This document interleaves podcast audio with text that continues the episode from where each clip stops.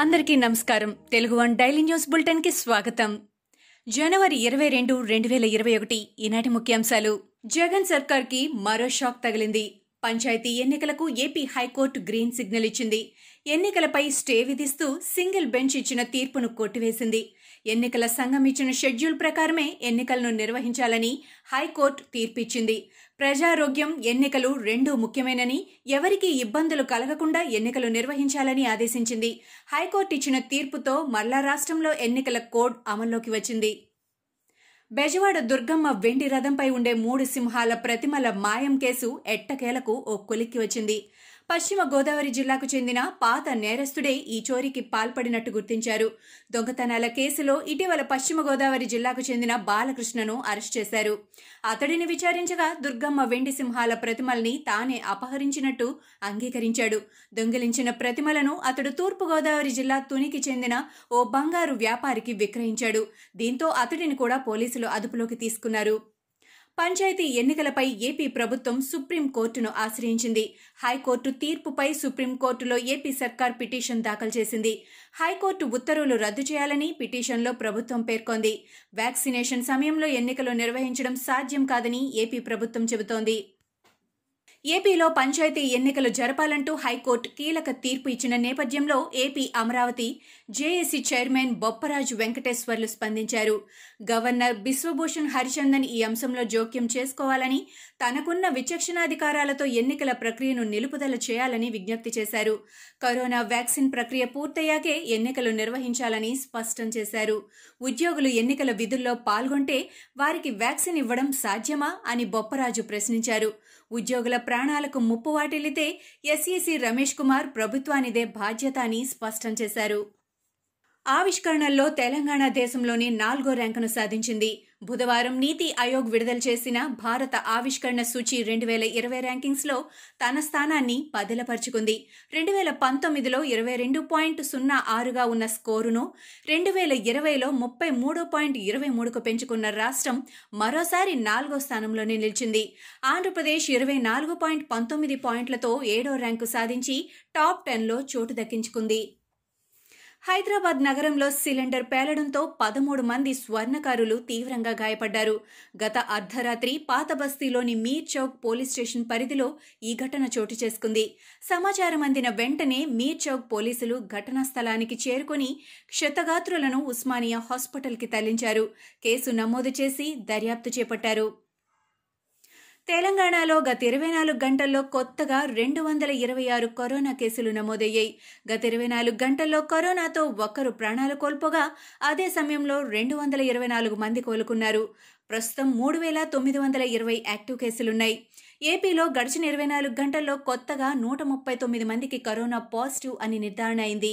అదే సమయంలో రెండు వందల యాభై నాలుగు మంది వైరస్ ప్రభావం నుంచి కోలుకున్నారు. ప్రస్తుతం రాష్ట్రంలో పదిహేను వందల ఇరవై రెండు యాక్టివ్ కేసులున్నాయి. భారత్లో గత ఇరవై నాలుగు గంటల్లో పదిహేను వేల రెండు వందల ఇరవై మూడు మందికి కరోనా నిర్ధారణ అయింది. దేశంలో నమోదైన మొత్తం కరోనా కేసుల సంఖ్య ఒక కోటి ఆరు లక్షల పది వేల ఎనిమిది వందల ఎనభై మూడుకు చేరింది. గడిచిన ఇరవై నాలుగు గంటల సమయంలో నూట యాభై ఒక్క మంది కరోనా కారణంగా మృతి చెందారు. దీంతో మృతుల సంఖ్య ఒక లక్ష యాభై రెండు వేల ఎనిమిది వందల అరవై తొమ్మిదికి పెరిగింది. భారత్లో ప్రస్తుతం ఒక లక్ష తొంభై రెండు వేల మూడు వందల ఎనిమిది యాక్టివ్ కేసులున్నాయి. భారత స్టాక్ మార్కెట్ చరిత్రలో సరికొత్త రికార్డు నమోదైంది. బీఎస్సీ సెన్సెక్స్ గురువారం ఉదయం తొలిసారి ఏకంగా యాభై వేల మార్కును దాటింది. ట్రేడింగ్ ప్రారంభం కాగానే సెన్సెక్స్ మూడు వందల ముప్పై ఐదు పాయింట్లు లాభపడింది. ఆల్ టైమ్ హై యాభై వేల నూట ఇరవై ఆరు పాయింట్ డెబ్బై మూడు పాయింట్లను చేరింది.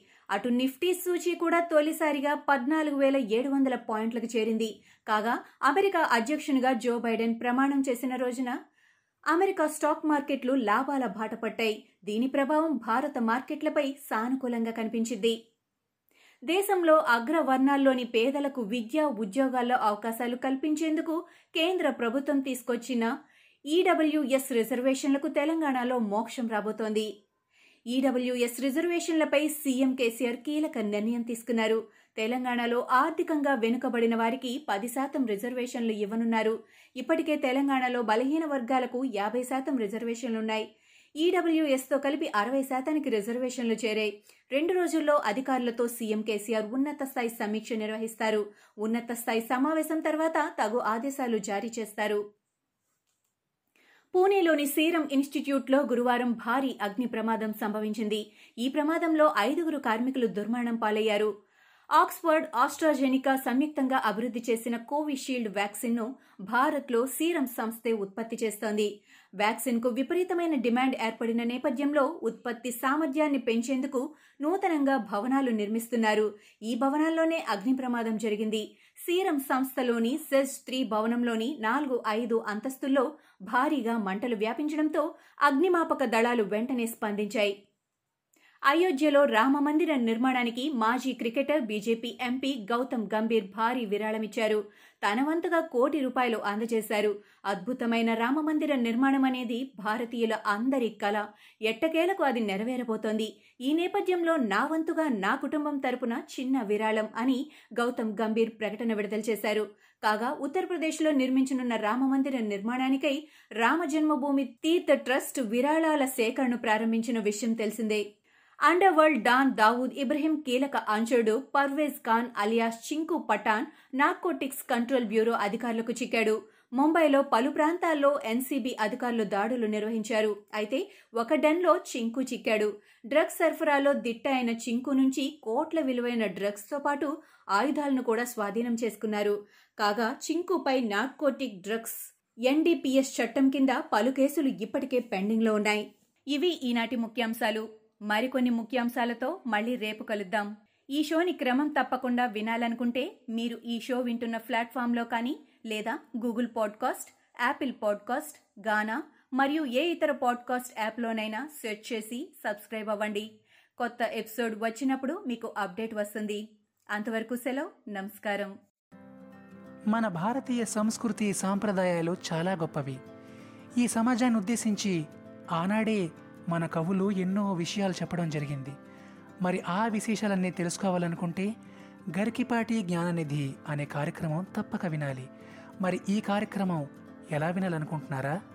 యాపిల్ పాడ్కాస్ట్లో కానీ గూగుల్ పాడ్కాస్ట్లో కానీ లేదా స్పాటిఫైలో కానీ సబ్స్క్రైబ్ చేసి నోటిఫికేషన్ ఆన్ చేసుకుంటే నెక్స్ట్ ఎపిసోడ్ రిలీజ్ అయ్యేటప్పుడు మీకు అప్డేట్ వస్తుంది.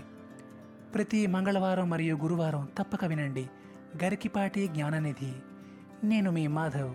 నమస్తే.